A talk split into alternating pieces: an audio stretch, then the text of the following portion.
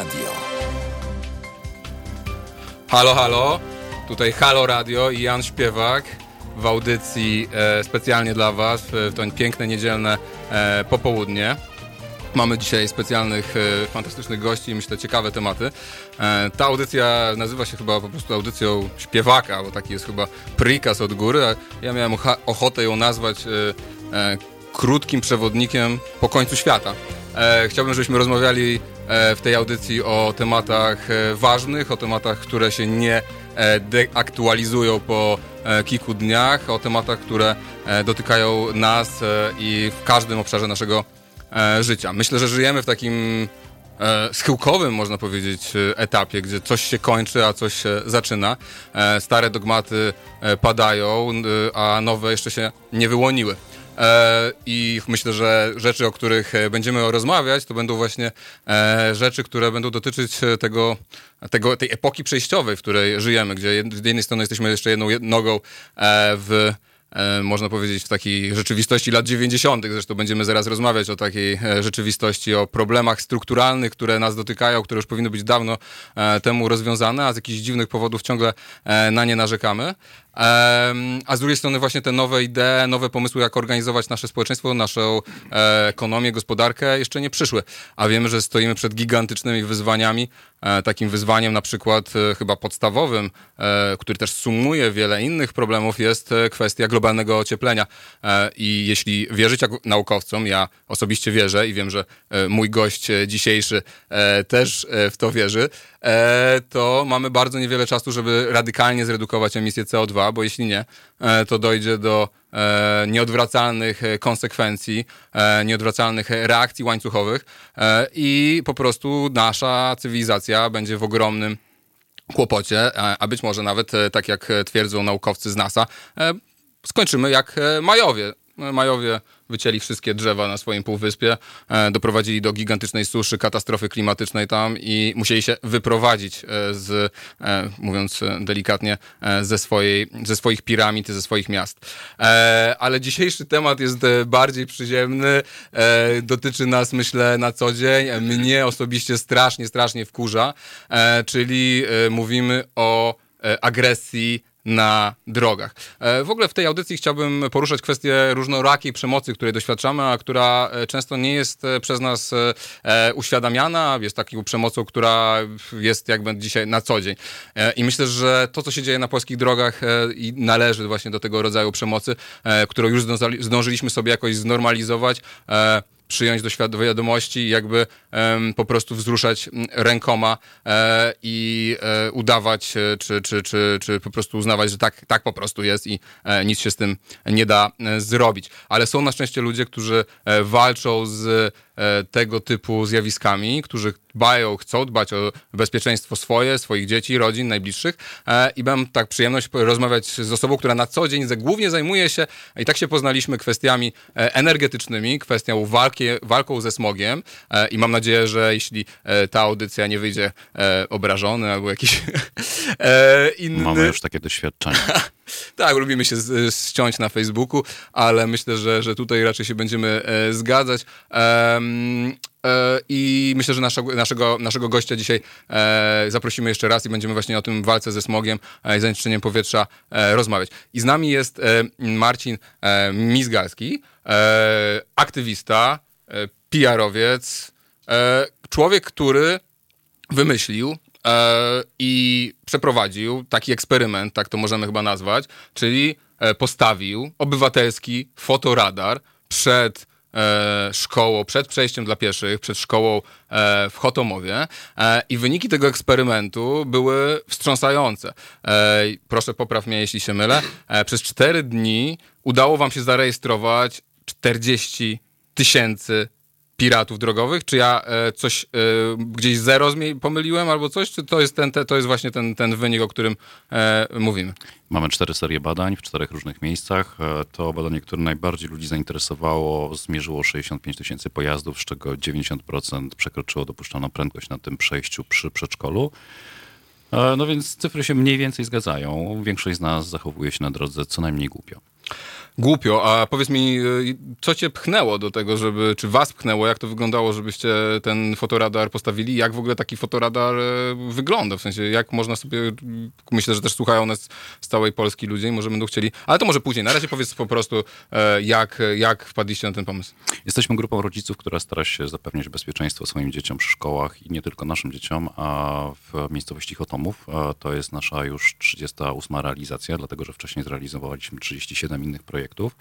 Zaczęliśmy z dużym przytupem, a mianowicie z poprzednim starostą weszliśmy w konflikt sądowy, żeby doprowadzić do wybudowania ronda przy szkole dla 900 dzieci, więc dzisiaj, kiedy bym miał porównać rozmiary tych projektów, to radar ustawiony przy przedszkolu, który działa przez 4 dni, no to drobne miki z tych naszych projektów. Ale ten akurat spotkał się z bardzo dużym zainteresowaniem mediów ogólnopolskich, dlatego też zdecydowałem się poświęcić czas na to, żeby wszystkim innym rodzicom w Polsce wytłumaczyć, co, jak należy zrobić w sytuacji, w której czujecie, że wasze dzieci są zagrożone. Urządzenie, o którym rozmawiamy, to radar doplerowski, zwykłe radiowe urządzenie, które 400 razy na sekundę mierzy prędkości na przejściu dla pieszych.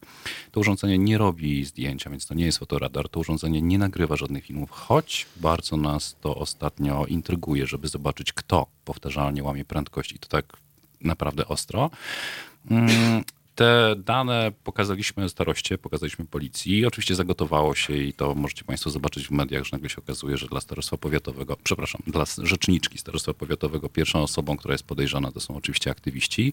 I to też e, mm, odsłania głębszy, głębszy problem, który istnieje w Polsce, a mianowicie brak społecznej akceptacji dla osób, które próbują coś lokalnie e, zmienić. Nas teraz w konwencie jest raptem piątka i z tej piątki żadna z osób nie zgodziła się wypowiedzieć pod nazwiskiem, ani też nie chce kontaktów z mediami, dlatego że albo robimy w Warszawie rzeczy inne, zawodowe, biznesowe, ja też, e, albo też są to ludzie, którzy mówią, słuchaj, możemy robić wszystko razem, natomiast nie chcemy hejtu w lokalnych gazetach, w lokalnych, na, na lokalnych stronach internetowych. Czyli po prostu się boją działać, bo boją się tego, że e, będą mieli jakieś nieprzyjemne konsekwencje na swoim y, polu zawodowym, tak? Dobrze rozumiem? Boją konsekwencji to może nie, natomiast no, wszyscy mamy swoje nazwiska, robimy jakieś rzeczy, Google jest bezlitosne. No ale chwila, ale to jest coś, czym powinniście się, ja bym się tym chwalił, znaczy to jest moim zdaniem y, spra super sprawa, tak, że mieszkańcy e, się zebrali, postawili, zainwestowali własny czas, własne pieniądze i wskazali na bardzo ważny problem, który dotyczy ich dzieci, jest nierozwiązywany przez władzę publiczną. No i ja bym takich mieszkańców e, chciał fetować.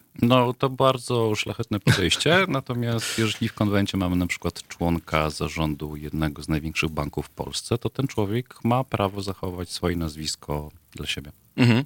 E, I co? I jakby, czy, czy mieliście wcześniej wypadki w, te, w, tym miejscu? Czy to jest miejsce, które e, jakoś specjalnie e, jest niebezpieczne? Czy, czy to jest tak, że wszyscy jeżdżą e, szybko, ale bezpiecznie? To jest moje chyba ulubione wyrażenie, które słyszę od kierowców, którzy przekraczają prędkość. Tak, tak, to jest oksymoron, jeżdżę szybko i bezpiecznie.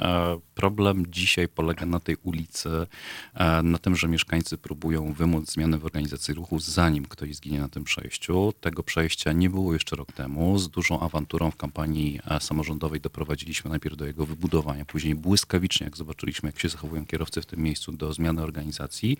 Natomiast przy tej zmianie organizacji stanęliśmy w połowie. Mamy, po swojej, mamy przeciwko sobie przynajmniej naczelnika Wydziału Drogownictwa, a od tygodnia okazuje się, że także rzeczniczkę starostwa.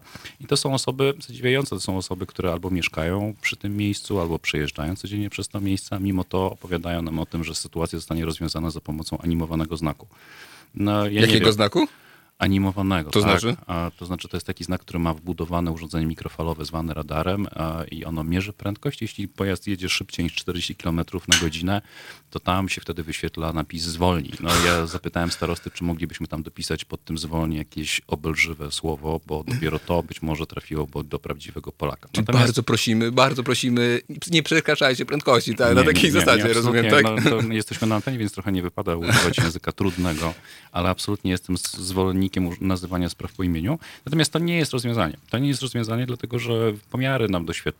to pomiary dały nam dane. Nie ma tutaj pola na to, żeby animowane znaki cokolwiek dawały, czy dodatkowe mrygające światełko. Jak słusznie e, jedni z aktywistów się do nas odezwali z Warszawy i powiedzieli, no to jest po prostu pasmanteria, tak? Mhm. To jest drogeria, w której domontujecie dwie lampki, natomiast samochody nadal będą cięły. A oni tam też nam podpowiedzieli, z czego nie korzystać, więc tu bardzo chciałem podziękować wszystkim ludziom, którzy się do nas zgłaszają, bo też z waszej wiedzy korzystamy. No cóż, no nie ma tego jak oszukać. No, jeżeli na przejściu do 40 notujemy kogoś, kto jedzie 128 km na godzinę. Przed przedszkolem. Przed przedszkolem. To znaczy, że na prędkości mierzą musi mieć 140, bo zwykle samochody zawyżają prędkości wskazywane dla kierowców. A no to po prostu nie ma zmiłuj, no taki kierowca jest po prostu idiotą. Jest idiotą i potencjalnym zabójcą. E, wracamy po e, krótkiej przerwie e, na muzykę.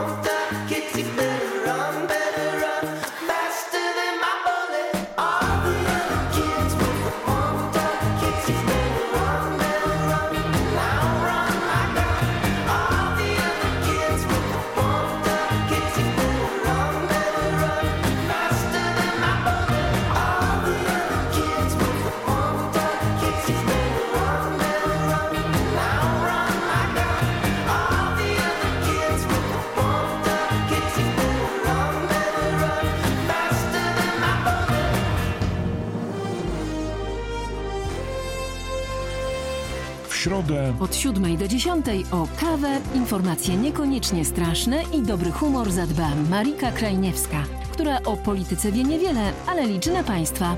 Siódma dziesiąta. www.halo.radio. Słuchaj na żywo, a potem z podcastów.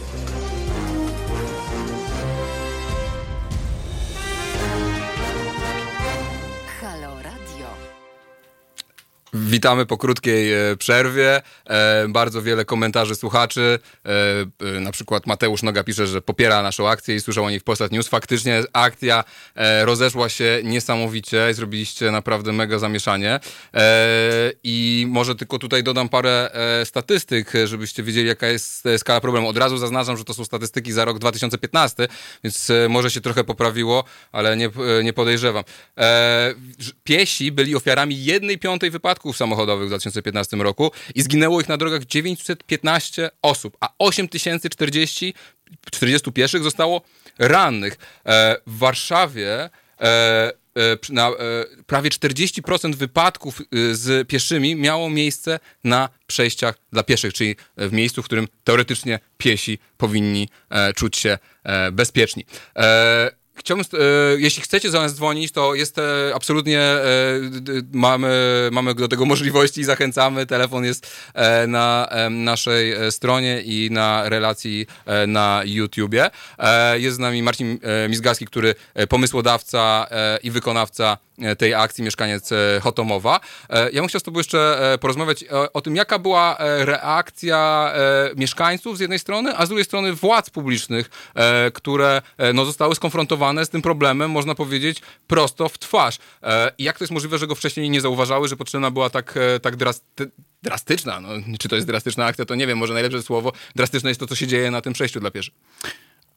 Jak to zwykle w świecie ta, ta rozpiętość reakcji jest bardzo różna. Z jednej strony mamy e, władzę Urzędu Gminy i sama gmina, sam Urząd Gminy Jabłonna zareagował prawidłowo, powiedział, że jeśli mogą w czymś pomóc, to dysponują i ludźmi, i pieniędzmi, to się po prostu zdarzy, to, co, to czego będziemy potrzebować. Zresztą mamy z nimi od lat dobrą mhm. współpracę, bo to już się ciągnie chyba szósty czy siódmy rok. Problem polega na tym, że droga jest powiatowa i tutaj odbijamy się od tych samych ludzi, a mianowicie od starosty powiatu i jego naczelników. I o ile sam starosta jest człowiekiem kumatym, roztropnym, takim myślącym bardzo bright i do przodu, o tyle jego naczelnicy absolutnie nie. To są, no, widzimy to teraz przygotowując się do kolejnego spotkania, widzimy, że mamy do czynienia z osobami, które zatrzymały się dzisiaj w edukacji, nie wiem, z 15 lat temu i nie rozumieją, jak teraz konstruuje się węzły drogowe, jak rozwiązuje się bezpieczeństwo niechronionych uczestników drogi. Ku naszemu zaskoczeniu na początku tego tygodnia, kiedy Wirtualna Polska napisała i to poszło tak szeroko w mediach, rzeczniczka wyszła przed siedzibę starostwa i do TVN-u powiedziała, że pierwszą osobą, która powinna zostać ukarana i to aresztem jestem ja. A no. za co? Przepraszam, za to? No, ona sobie wywnioskowała, że jeśli mierzymy prędkość, to na pewno jest fotoradar, jeśli Aha. mierzymy pojazdy na drodze, to mm, taka chora indukcja, mhm. że to na pewno jest posie drogowym i że ona, ponieważ nie widziała takiego wniosku, a starostwo nie wydawało polecenia, no to oczywiście to na pewno to oznacza konsekwencje. Ale co siedzi takiego w nas, e, że my ch chcemy obarczać wszystkich, szczególnie ofiary mam wrażenie, hmm. a nigdy sprawców. Dlaczego tak to funkcjonuje? No bo gdyby tak chyba, gdybyśmy tego, to jest taki rys chyba w polskiej kulturze, czy w polskim społeczeństwie. Czy uważasz, że e, przesadzam tutaj? Skąd się bierze te przyzwolenie dla, e, e, no, dla takiego łamania prawa e, i takiej agresji na drodze? Znaczy my jesteśmy łanami, tak? I ja, no cóż, no ja też nie byłem kiedyś, e, też nie byłem kiedyś aniołem, też na pewno łamałem ograniczenia prędkości i pewnie na co dzień też nie do końca stosuję się do każdych zapisów prawa, natomiast staram się pamiętać o tym, że, że te dzieci po prostu na tym przejściu są bezbronne i że jeśli ja mam prędkość tam rzędu 80-90 km na godzinę i wychodzę z zakrętu i widzę to przejście, to droga zatrzymania to jest zupełnie coś innego niż droga hamowania. Ludzie mm. nie potrafią fizyka. No po prostu, jeżeli ja komuś tłumaczę, że energia kinetyczna pojazdu, z jaką uderza pieszego na pieś, składa się z dwóch rzeczy, z prędkości oraz z masy, to tu już tracę 90% populacji, która jest w stanie zdekodować to, co nich mówię. E, Sławomir Wiśniewski pisze, że dwa albo trz, przez trzy lata w Norwegii nie zginęło na drodze żadne dziecko. I my byśmy bardzo chcieli tego samego w Polsce.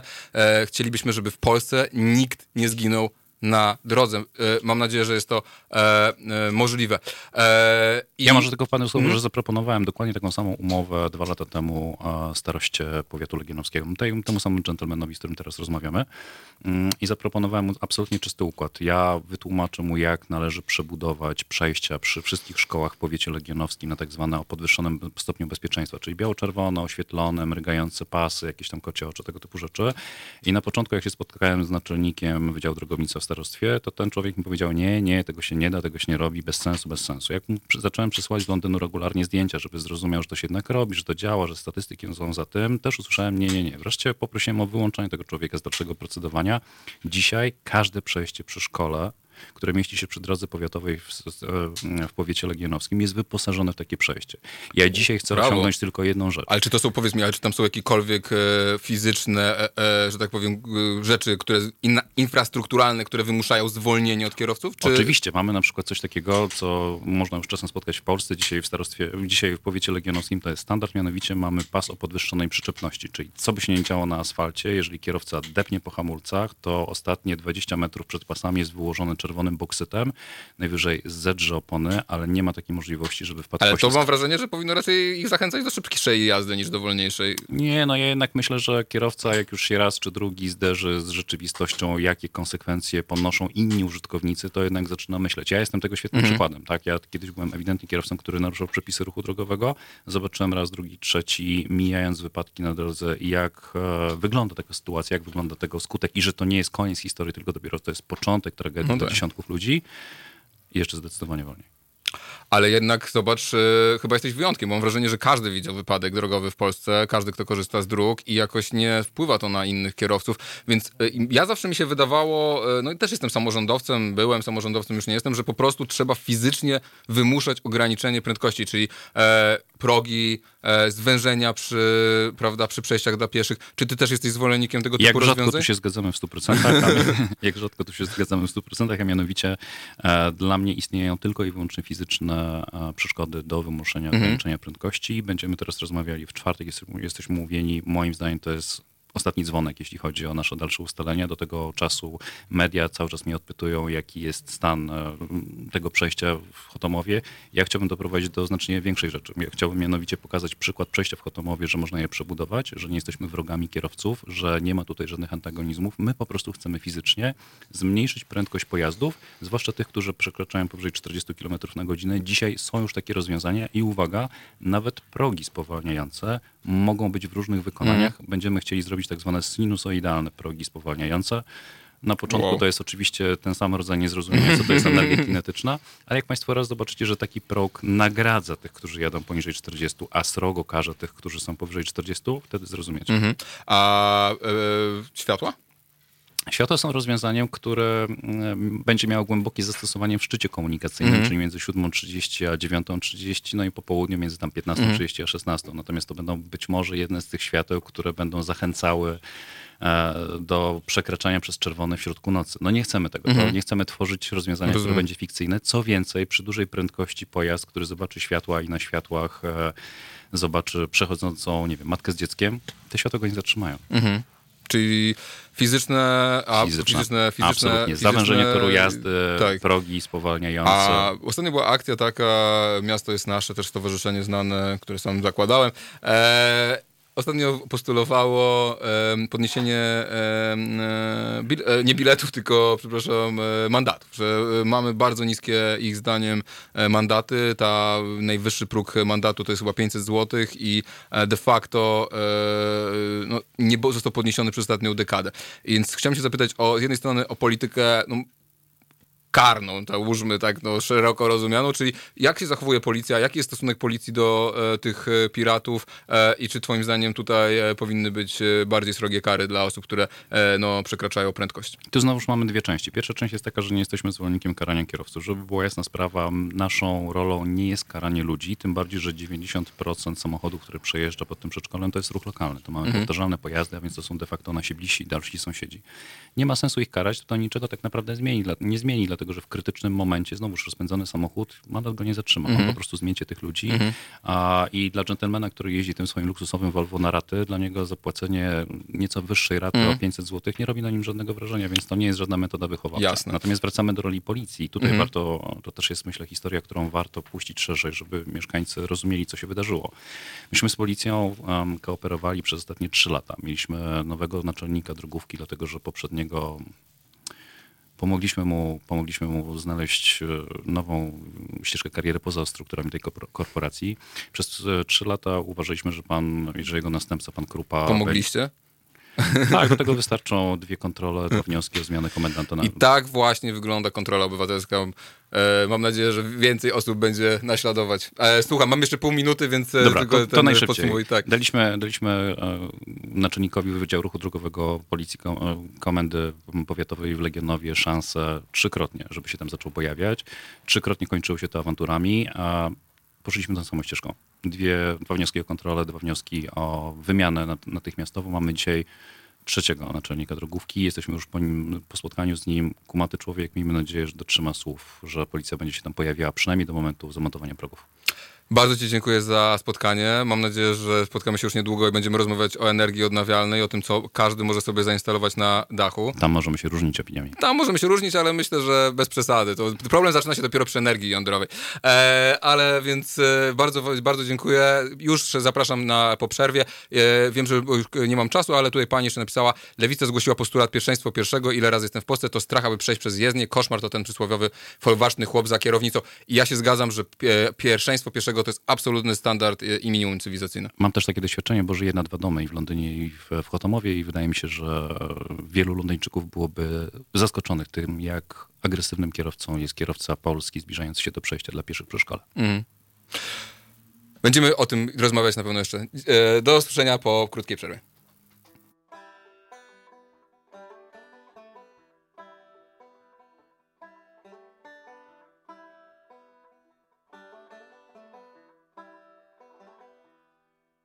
Na szczęście ty znasz już koniec mej historii, którą opowiem.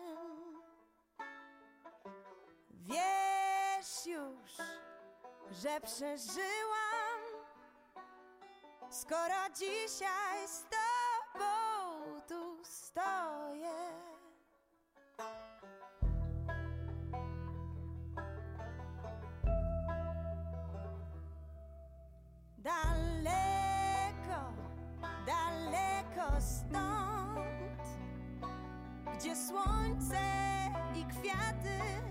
Są wieczne, poczułam największy chłód, co zaprzeczył, że jeszcze masz serce. Jeśli nasze drogi są tak odległe, dlaczego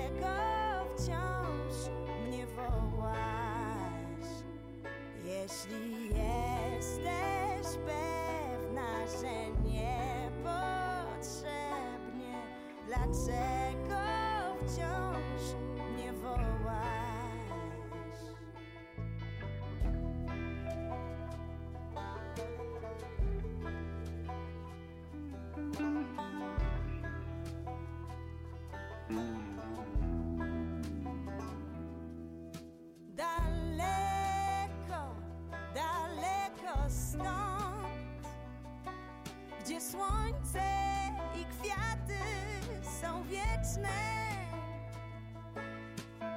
poczułam największy chłód, co zaprzeczył, że jeszcze masz serce. Jeśli nasze drogi są tak odległe, dlaczego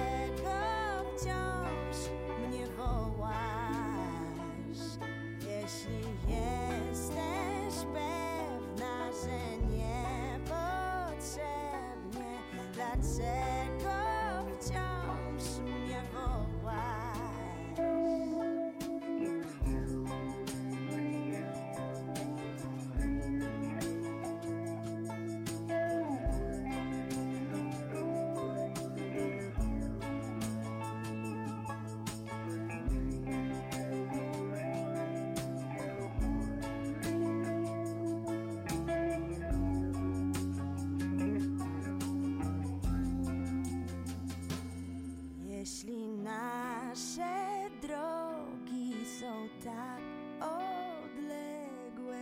dlaczego wciąż mnie wołasz? Jeśli jesteś pewna, że niepotrzebnie Dlaczego wciąż mnie wołasz? Jesteś wciąż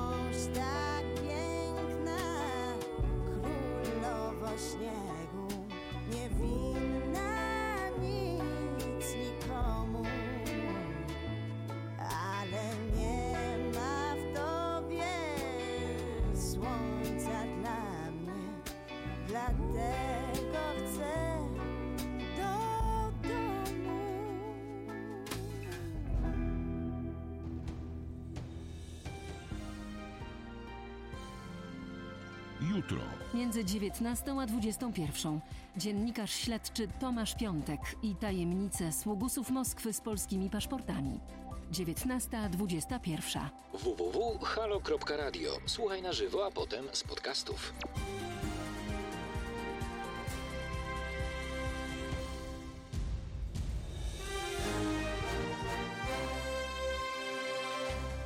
Halo Radio. Gadamy i trochę gramy.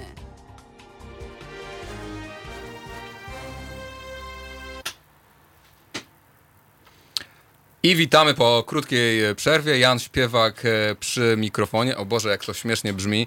E, faktycznie to jest moja premierowa audycja w Halo Radio. E, mam nadzieję, że będziemy się słyszeć regularnie co tydzień. E, w niedzielę od 15 do godziny 17. E, Dzisiaj e, temat e, kolejny, myślę bardzo aktualny, e, czyli temat e, dotyczący sytuacji osób, które brały e, kredyty we frankach e, szwajcarskich. Tych osób e, w Polsce jest, e, moi, moi goście zaraz mnie poprawią, jeśli było wieś, e, jakieś e, brednie, 800 tysięcy, a było ich jeszcze e, więcej. Mamy bardzo fajnych gości, którzy myślę, że opowiedzą nam o wyroku TSUE, czyli e, Trybunału Sprawiedliwości Unii Europejskiej, który zapadł e, w ostatni czwartek i który, e, no można powiedzieć, zmienia zupełnie sytuację ja przynajmniej tak to rozumiem, ale myślę, że tutaj zaraz ci eksperci nam powiedzą więcej, sytuację tych e, kredytobiorców. Z nami jest e, Arkadiusz e, Szcześniak, prezes zarządu Stowarzyszenia Stop Bankowemu Bezprawiu i Aneta Wydrzyńska, sekretarz zarządu Stowarzyszenia Stop Bankowemu Bezprawiu, stowarzyszenia, które od lat walczy o prawa konsumentów, o prawa obywateli. No i powiedzcie mi dokładnie, co w krótkim, jeśli możecie, słowach powiedzieć, co ten wyrok oznacza i co ten wyrok e, zmienia w sytuacji waszej i osób, e, które brały e, kredyty we frankach szwajcarskich. Ja może, jeśli Ale- mogę, prezesie. Oczywiście. Tak króciutko. Przede wszystkim e, to nie są kredyty we frankach, to przepraszam, ale sprostuję. Mhm. To są kredyty de facto złotówkowe. One były wszystkie udzielane w złotych polskich. E, jedynie występują, e, występuje tutaj klauzura indeksacyjna i o tym też mówi TSUE. Czy już się to dałem propagandzie taka- banków po prostu Dokładnie, e, niestety. przerobić? Ale my też używamy tego sformułowania, bo ono się tak wybiło gdzieś tam Mhm. e, w głowy, e, że no trudno jakby od tego odejść. Natomiast e, te kredyty waloryzowane, indeksowane bądź też denominowane nie występują tylko we franku. Mhm. To są, e, dotyczy wszystkich umów odnoszonych i kredytów do walut obcych, tak? Mhm. Czyli również euro. Tych eurowiczów jest Mhm. też sporo, tak? Mhm. No i może przekażę głos prezesowi. Panie prezesie. E, A sam, sam wyrok Trybunału pod- podkreśla jedno. My od dobrych 8 lat mamy prawomocne wyroki polskich sądów, które mówią, że w e, tych umowach są klauzule niedozwolone. Mhm. Na marginesie powiem, że e, jak są raporty czy Najwyższej Izby Kontroli, czy Urzędu Ochrony Konkurencji i Konsumenta, którzy sprawdzają umowy Mhm. bankowe, to de facto w ponad 90% umów bankowych są klauzule niedozwolone. Czyli e, można mówić, że to jest banki popełniają przestępstwo, czy to, jest, to stała jest za mocne, To jest, za mocne to jest stała praktyka obliczona na to, że klient nie będzie chętny do tego, żeby walczyć z taką praktyką. No dobra, czyli, Tak, czyli dokładnie. mamy po prostu systemowo łamanie prawa przez banki i powiedzcie Tak. mi, czy one są świadome tego, że łamią prawo? E, w mojej ocenie są świadome. Wprowadzając każdy p- produkt na rynek, muszą oszacować ryzyko. Również ryzyko mm, szacowania mm, ewentualnej porażki w sądach, tak? Czyli muszą sprawdzić, ile osób, jeżeli ten produkt się okaże niezgodny z prawem, ile osób pójdzie do, do sądu. I wyliczając takie ryzyko, czasem mają świadomość, że jeżeli to będzie 3-5%, to i tak musi to opłacić. Mhm. Więc e, to mamy nadzieję, to powinny sprawić oczywiście mm, odpowiednie organy, E, ale już sam fakt, że mamy prawomocne wyroki sądu, Mhm. które stwierdzają, jest w tej umowie klauzula niedozwolona. Mhm. To są wyroki lat 2010-2012. Mhm. Banki, wobec których zapadły te wyroki, dalej wykonują umowy w oparciu o te klauzule już Mhm. uznane za niezgodne z prawem polskim i e, Czy unijnym. wiedzą, banki wiedzą, że łamią prawo, łamią polskie prawo, ale przez to, że mamy, nie mamy ustawy żadnej, która by Tak. to w sposób systemowy rozwiązywała, to rozumiem, że te wszystkie sprawy będą teraz trafiać do e, sądów i tam e, frankowicze e, będą domagać się czego w tych sądach? Mm, Dwóch Odfrankowienia bądź unieważnienia umowy, chociaż tutaj kładzie nacisk chyba ten wyrok jednak na na unieważnienie. unieważnienie umowy, tak. W, unieważnienie umowy. I co, po, co się dzieje, jak unieważniacie umowę? E. Czy oddajecie kredyt i mieszkanie, czy mieszkanie Nie, zostaje? nie. Czy to, Rozliczenie, następuje jak- rozliczenie, stron i tutaj są dwie tak naprawdę dwa pomysły prawne, tak? Mhm. Albo teoria salda, albo rozliczenie stron z tak naprawdę przedawnieniem, tak? Tak. Może tu Arek też szerzej Mhm. E, jeżeli my otrzymaliśmy kredyt, podam na przykładzie, bo to wtedy jest e, łatwiej zrozumieć Mhm. e, osobom, dla których to jest nowość. Jeżeli ja pożyczyłem 300 tysięcy, Mhm. e, to w, przy wszystkich tych kredytach to było przelewane w złotówkach, więc Mhm. mówimy o tej kwocie. Ja na przykład w tym czasie spłaciłem w ciągu 10-12 lat na przykład 280 tysięcy. To przy wzajemnym rozliczeniu i przy unieważnieniu umowy Mhm. de facto jestem winien już tylko 20 na Mhm. przykład, tak? A co z, odsetkami? E, przy ka- w przypadku każdej umowy, która jest nieważna, uznaje się, że nie było w ogóle tej usługi. Czyli nie ma, nie ma żadnego wynagrodzenia ani w jedną stronę, ani w drugą I to stronę. boli, e, i to boli kredytobiorców e, w złotówkach, prawda? Yy, Właśnie to rozróżnienie jest takie niepotrzebne w zasadzie, antagonizowanie nas. No tak, bo ja, widzę, że- ja to widzę w ten sposób, że banki, prawda, e, robią klasy, znaczy to zresztą ja się zajmowałem reprywatyzacją, to może słuchacze też wiedzą, że zawsze było e, szczucie, e, prawda, mieszkańcy komunalni, to Tak. oni mają lepiej, więc powinni mieć gorzej. Tak? I takie jest, takie, jest, e, takie jest myślenie i mam wrażenie, że podobne tak. myślenie jest e, e, w sprawie Frankowiczy. To ja, ja, ja dzisiaj właśnie słyszałem, że dzisiaj jest Międzynarodowy Dzień Mieszkalnictwa, tak? A myślę, że wszyscy I mamy Dzień Konia świadomość- jest też. Tak. Widzę, Konia polskiego. Konia polskiego, byłem w Jesteśmy wszyscy robieni w koniach, tak? tak. To jest ten E, nasz dzień. Ale tak jakby już wracając bardziej poważnie, no, mieć dach nad głową to jest podstawowa potrzeba Tak. człowieka. E, w Polsce to jest drogie. Zarówno branża deweloperska jest I to bardzo jak droga, drogo? Jak i ta kredytowa. Mm, My e, staramy się uświadamiać tych, którzy mają kredyty w złotówkach, że my, jako, bo wielu z nas te- też ma drugi kredyt na, na, e, czysto na Wiborze, i e, polskie kredyty są nawet cztery razy droższe niż w Niemczech. Czyli Niemiec, pożyczając na przykład 300 tysięcy złotych, ma stałe oprocentowanie 1,65 Tak. na przykład i on płaci w skali 30 lat odsetek na przykład 100 100 Ja mam- 140 tysięcy, tak, ja a my takie- 600. Tak, ja mam, przepraszam, y, ja... A my milion dwieście albo trzy miliony, Tak. albo dziesięć, tak? Bo te, To jest nie nieprawdopodobne. E, Ja mam kolegę, który jest e, w Berlinie mieszka, jest urzędnikiem niskiego szczebla i on ma mieszkanie komunalne, za które płaci grosze w centrum Berlina i właśnie sobie kupił i już spłacił chyba e, mieszkanie nad jakimś, nad jakimś jeziorem, gdzie po prostu jeździ sobie na weekendy. I on jest w takim samym wieku, ma takie samo kształcenie jak ja i ma zupełnie inną perspektywę na życie, bo nie ma, e, bo wziął sobie kredyt na ekstra mieszkanie, bo miał mieszkanie, ma mieszkanie od miasta zapewnione po bardzo niskich e, stawkach, ale w Polsce faktycznie mieszkania są bardzo drogie, a kredyty są jeszcze droższe. Dlaczego te, miesz- te kredyty są takie drogie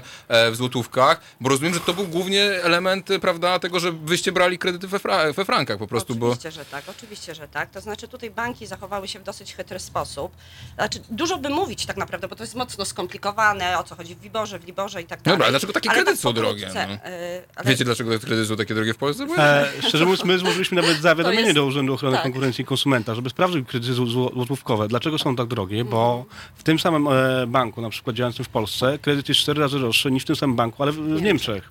E, Więc e, to jest Znaczy ja ten rozumiem, że sam bank. złotówka jest bardziej niepewną walutą, tak? E, Ale... Pytanie, o co chodzi w Wiborze tak naprawdę, tak? Kto tym, mówiąc krótko, Kręci. manipuluje? A- Dokładnie tak. E, Część ekonomistów mówi, że to jest dodatkowa prowizja dla banków. E, Tak No, jakby analizując hello. koszty e, I banku, to grubo. E, pracownicy banków w Polsce nie zarabiają więcej niż w Niemczech, więc de, de No facto te, te koszty się, e, można powiedzieć, są dostosowane do e, kosztów życia w Polsce, ale polskie banki płacą bardzo duże dywidendy do e, państw, e, w których są ich spółki matki. I tak jakby my mamy wrażenie, że my się trochę składamy na Mhm. e, to, żeby w Lepszą innych... jakość życia, tak? Tak, W tych, państw, w których są tak jest. właściciele tych banków. Ale niestety. prawda, ale te banki, które są w 100% w rękach polskich też nie mają jakichś super... Stosują e, takie same metody. Stosują znaczy, takie same metody y, i tu my w- dlatego złożyliśmy zawiadomienie, bo mam wrażenie, że jest jakieś porozumienie, że nikt Mhm. nie chce zejść niżej, tak? Bo tak jakby to nie jest tak, że się nie da. Tylko wszyscy trzymają prostu. jakąś jakiś duży poziom. Podobnie było przy kartach, nie? Czy, czy pamiętacie, jak były opłaty za płatności kartami? To Mm, ponad 2,5%. Tak, tak, i dopiero ustawą było to zmienione. E, dziesięcioletnia walka, żeby to zeszło do około procenta. Banki straszyły, że będą bankomaty e, znikały i Jak tak za- A dalej. jak banki, a jak, ale jak banki straszyły przed czwartkiem, ja nie wiem, czy widzieliście okładkę w jedynkę parkietu, że się załamie wszystko i oczywiście, że pójdą Nic co się robić. nie załamie, to jest Nie- taka bzdura, Już że... nic się nie E. załamie. Znaczy nie wiem, może podejrzewam, że tam e, M-Bank, tak? Bo Ge- M-Bank i Getin chyba są najbardziej to załadowane znaczy, no, Getin ma bardzo kredyty. poważne problemy, ale już jest jakieś tam e, pomocowe Tak. są jednak. No on ma e, problemy z wielu powodów, nie dokładnie. tylko tych kredytów. Tak, No tak, Leszek to jest bank Leszka Czarneckiego, tak? Tak, Dobrze, tak, tak. dobrze Oni działali w wielu aferach, byli aktywni. Corp, tak. prawda? Wystarczy Mm, troszeczkę Get Back. poczytać, ale Tak. prawda jest taka, przepraszam, że tak wchodzę w zdanie, to antagonizowanie niestety Mhm. nas bardzo boli, a Tak. to się bardzo przebiło przez lata, No, no, bo jak wiemy doskonale, Związek Banków Polskich, bo my też anal- analizowaliśmy, tak, e, ma no, ogromne pieniądze, tak, Mhm. ogromne pieniądze. O słuchajcie, akurat E, wywołałaś, i- wywołałaś tu panią, e, ale pana, a tutaj właśnie ktoś się powoływał na niego. No, no. E, z czy wyroku mogę CUE tak- cieszą się naiwniacy, pisze Aleksander Kosior O, e, do nas. Posłuchajcie wypowiedzi prezesa Związku Banków Polskich, pana Pietraszkiewicza. Rozumiem, że do tego odwołujesz się, tak? E, tak. E, my mamy wrażenie, to że jest- lobbyści bankowi są już de desperowani, bo dzień przed wyrokiem e, mówili, że to będzie 60 miliardów, bo do, do, dotyczy wszystkich umów. 20 miliardów też chyba A, padło a dzień już. po wyroku mówią, że to dotyczy tylko jednej umowy i de facto to w ogóle Czyli nie trochę tak nie, jak z milionem problemu. elektrycznych aut Morawieckiego, tak? Po prostu Tak. e, mnożą się, a nikt ich nie widział. E, słuchajcie, musimy e, zrobić krótką przerwę i po za 5 minut e, wracamy. E, jest e, numer telefonu, można zadzwonić, zapytać się, jak się z czymś nie zgadza lub zgadza. Zachęcamy do, do dzwonienia, no i też komentowania na naszym kanale na YouTubie. I nie tylko, chyba.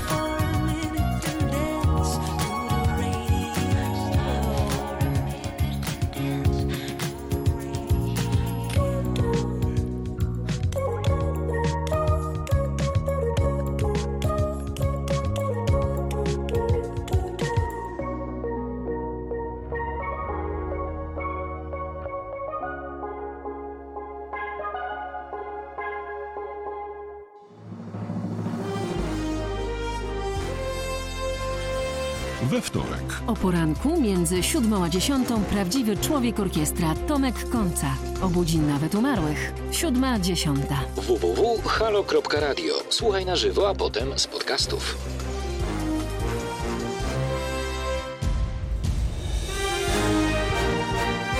Halo Radio. Pierwsze radio z wizją.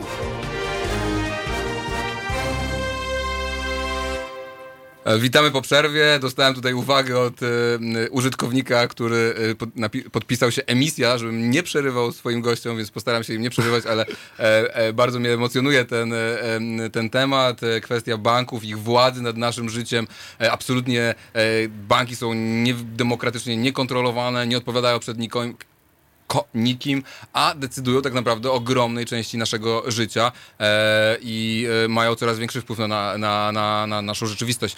E, ja tylko dodam, że to radio e, nadaje dzięki e, finansowaniu obywateli. E, nie ma tutaj żadnych wielkich korporacyjnych sponsorów i dzięki temu możemy rozmawiać o problemach i tematach, które często w mainstreamie nie są do końca opisywane i wiem, że wy również też macie, mieliście, nie wiem czy to się zmieniło, mieliście problem, żeby się do tych dużych mediów e, z, waszym, e, z waszymi problemami przebić. E, Mieliśmy taki problem, dlatego że jednak duże banki potrafią wymusić na pewnych redakcjach pewne działania. Mieliśmy sygnały, że na przykład po wywiadzie z nami był telefon z, od, od lobbystów, a dlaczego w ogóle robicie z nimi wywiad? Więc my się bardzo cieszymy, że powstało takie taka stacja jak wasza, że e, można będzie mówić o tym spokojnie i e, dłużej niż to jest w mainstreamie.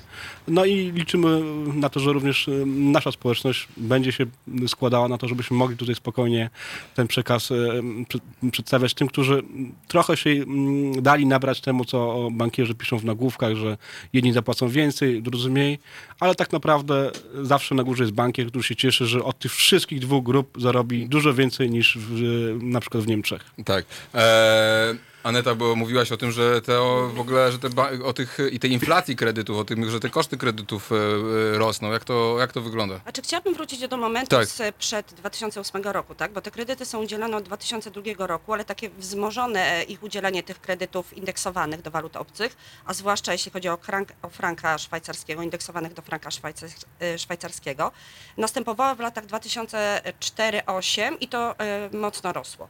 Rosły wtedy też ceny. I to Mhm. nie bez kozery było powiązane. W tym momencie wygrali głównie deweloperzy i osoby, które tak naprawdę e, ten zysk wzięły dla siebie, Mhm. czyli banki, deweloperzy, y, nie wiem, no też mali przedsiębiorcy, nie ukrywajmy, Mhm. wykończenie mieszkań i tak dalej. No, ale oni Natomiast wzrosły ceny, przepraszam, i tutaj tak naprawdę zostali poszkodowani osoby, które miały portfel w złotówkach, gotówkę po prostu, Mhm. bo zanim się zastanowiły, Mhm. to te ceny tak y, leciały do góry, bo tych y, kredytów y, dawano bardzo dużo i głównie one były y, udzielane w y, właśnie te indeksowane, Mhm. waloryzowane do walut obcych, głównie do akurat do franka, tak? Więc jakby ta, cała ta machina i to, co nam zgotowały banki, to nie tylko poszkodowanymi są e, frankowicze teraz, prawda, ale też poszkodowane były osoby, które po prostu zapłaciły więcej, tak? Mhm. Które musiały zaciągnąć większy kredyt w złotówkach, Mhm. chociaż w, e, w ówczesnych latach te kredyty złotówkowe, już nie pamiętam, Arek Było jest około specjalistą, 8-9%, czyli de 8-9%. fa- I było- przy, przy 10% się mówi, że kredyt jest nie- niespłacalny No tak. de facto. Ja pamiętam, e, jak moja mama, bo ja mam to szczęście, że moja mama wykupiła mieszkanie komunalne w Warszawie za 10 czy 20%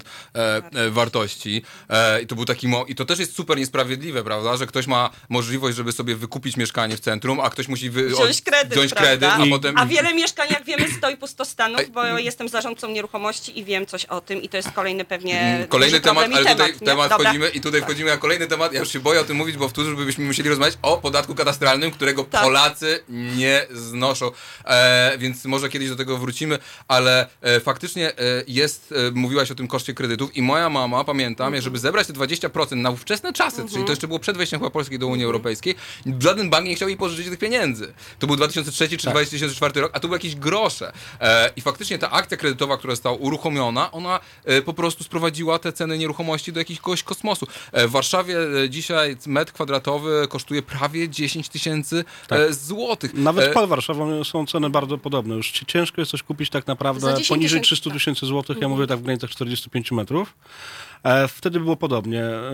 Tutaj był taki mit też przez lobbystów bankowych przedstawiany, że to były kredyty dla bogaczy, a y, tymczasem średni kredyt to był 263 tysiące złotych, czyli de facto to są mieszkania Białołęka, są do, dosyć e, To jest dramat. O tym da- jeszcze będziemy- dalekie dzielnice. O tym tak? będziemy jeszcze na pewno rozmawiać, e, bo temat mieszkaniowy osobiście, ja wynajmuję też e, mieszkanie i dla mnie jest, i myślę, że dla bardzo wielu młodych e, Polaków jest tematem numer jeden, ale chciałem was zapytać o to, co się będzie teraz działo, bo rozumiem, że banki one nie chcą się przyznać do winy, one udają, że nic się nie stało tak naprawdę i one będą teraz iść do sądów. I ja rozumiem, że sądy po prostu e, zostaną totalnie zawalone, szczególnie sąd w Warszawie, ten na Solidarności, bo wiem, że tam już kolejki są gigantyczne i że sędziowie mają po 200, 300, 400 spraw e, frankowych. E, czy to jest taki sposób na to, żebyście, żeby frankowicze nigdy nie uzyskali sprawiedliwości, bo po prostu ta sprawiedliwość nigdy nie nadejdzie, bo po prostu sądy będą tak zapchane? E, To jest je- jedna metoda, czyli długi, długi okres, w którym oni jeszcze będą pobierali te raty, tak, zanim się sprawa kończy, a druga metoda to jest ucieczka. E, Zorientowali się, że już tak nie jest tak prosto, że społeczeństwo nie daje się tak oszukiwać i mamy kilka banków, które zostały tak zwanymi ba- bankami, e, tak, e, banki, które nic nie mają. One mają tylko ten portfel kredytowy, Naprawdę? nie, no jest BPH, e, Raiffeisen, e, Deutsche Bank, no i w tej chwili przy, przymierza się mBank, żeby wydzielić ten portfel, a sprzedać resztę. No i takie, które uciekły tak naprawdę, E, już y, zostały albo tak. skonsolidowane, albo swoje pakiety sprzedały. I tutaj jest ciekawostka, na jakiej zasadzie PKO BP łyknęło e, kredyty Habitat, czyli, Tak, e, czyli-. Nordei Banku. Czy, PKO to jest to co ten, co tam? został zrepolonizowany, PKO BP, tak? PKO BP, Polski Bank. A, to on nigdy nie był repolonizowany, on zawsze był polski. No, W 30%. z większościowym 30%. pakietem, znaczy Okej. większościowym, no z dużym pakietem. Powiemy, że na przykład Mateusz Morawiecki chyba był prezesem BZW, BZWBK, tak. czyli Tak. banku, który też bardzo dużo e, kredytów frankowych udzielał. Czy myślicie, że te związki biznesu e, i banków, e, jeśli chodzi o polityków, nie mówię tutaj o konkretne nazwiska, sprawiają, że nie ma tej ustawy? Bo ja teraz już naprawdę nie rozumiem, czemu tej ustawy nie ma. Znaczy, E. jeśli jest, sytuacja jest jasna, sąd europejski się wypowiedział, to przepraszam, no, czy będziemy to naprawdę te wszystkie sprawy pchać przez sądy? E, Tylko dlatego, to tak jak mówiliśmy, że oni liczą, że ustawa by objęła wszystkich, tak? a my w ramach ustawy proponowaliśmy zrównanie tego z kredytami złotówkowymi. Czyli na Wiborze e, podkreślmy Czyli to, na tak? Wiborze, czyli żeby to było w pełni sprawiedliwe społecznie, a w sąd orzeka zgodnie z prawem. On się nie patrzy, czy to jest sprawiedliwe społecznie, czy nie, tylko usuwa zapis nie, niedozwolony, co jest oczywiście bardziej kosztowne dla banku, ale jest to 2-3%, 5% w skali całego portfela, więc banki tak liczą, ale no, my podejmiemy pewne działania, nie chciałbym jeszcze uprzedzać, tak, e, tylko niech e, minie miesiąc, dwa po tym, jak ten wyrok jest opublikowany, bo już e, niewykonywanie wyroków Trybunału Sprawiedliwości Unii Europejskiej to już jest poważne zaniechanie dla zarządu banków i oni mogą mieć dużo większe problemy niż im się e, do tej pory wydaje i tu byśmy do nich apelowali, żeby przestali słuchać lobbystów, tylko zacznijcie szukać dobrych prawników po prostu. A czy wy się kiedyś spotkaliście z prezesem, już nie pamiętam jego... Tylko w Sejmie, o ile dobrze kojarzę. Ale Przez, z, ale z prezesami prawda? banków miałem okazję spotkać. I co oni e, mówią? Jak jeszcze były prace nad ustawą w kancelarii prezydenta, a oni mówili, że nic nie mogą, że de facto to akcjonariusze Aha. decydują, co jest oczywiście nieprawdą, bo oni powinni wykonywać umowy zgodnie z prawem. Jeżeli mają wyrok sądu, to powinni działać zgodnie z prawem, a nie e, pobierać raty przez Ale Bo 8 rozumiem, tym lat samym wyższe. oszukują akcjonariuszy oraz y, tak zwanych No to może trzeba tak? za, zacząć składać za, do Program do, Cela Plus. Może trzeba zacząć składać po prostu doniesienia do prokuratury na te E, zarządy są, banków. Są oczywiście, jest jedno bardzo duże i tu właśnie tak jak mówiłem o tym planowanych działaniach, no to ten wyrok TSUE nam bardzo dużo Mhm. narzędzi nowych otwiera. Wcze- Wcześniej było wątpliwości prawne, w którą stronę sądy powinny orzekać, a teraz mamy jasne, jak, jak, Mhm. jak banki powinny postępować po tym, jak e, mają wyroki prawomocne, że mają klauzule nieuczciwe w umowie. No i tutaj, mm, dlatego jeszcze raz mówię, mm, ci, którzy są w zarządach banków, szczególnie teraz już, tak, już nie mówimy o tych, którzy wprowadzali te produkty, Mhm. bardzo dokładnie przeczytajcie ten wyrok i zobaczcie, jakie są konsekwencje prawne z tym związane. Mhm. Ale czy jest jakakolwiek y, y, forma, przejdziemy Mhm. na politykę, to jest radio bez e, polityków, ale o polityce.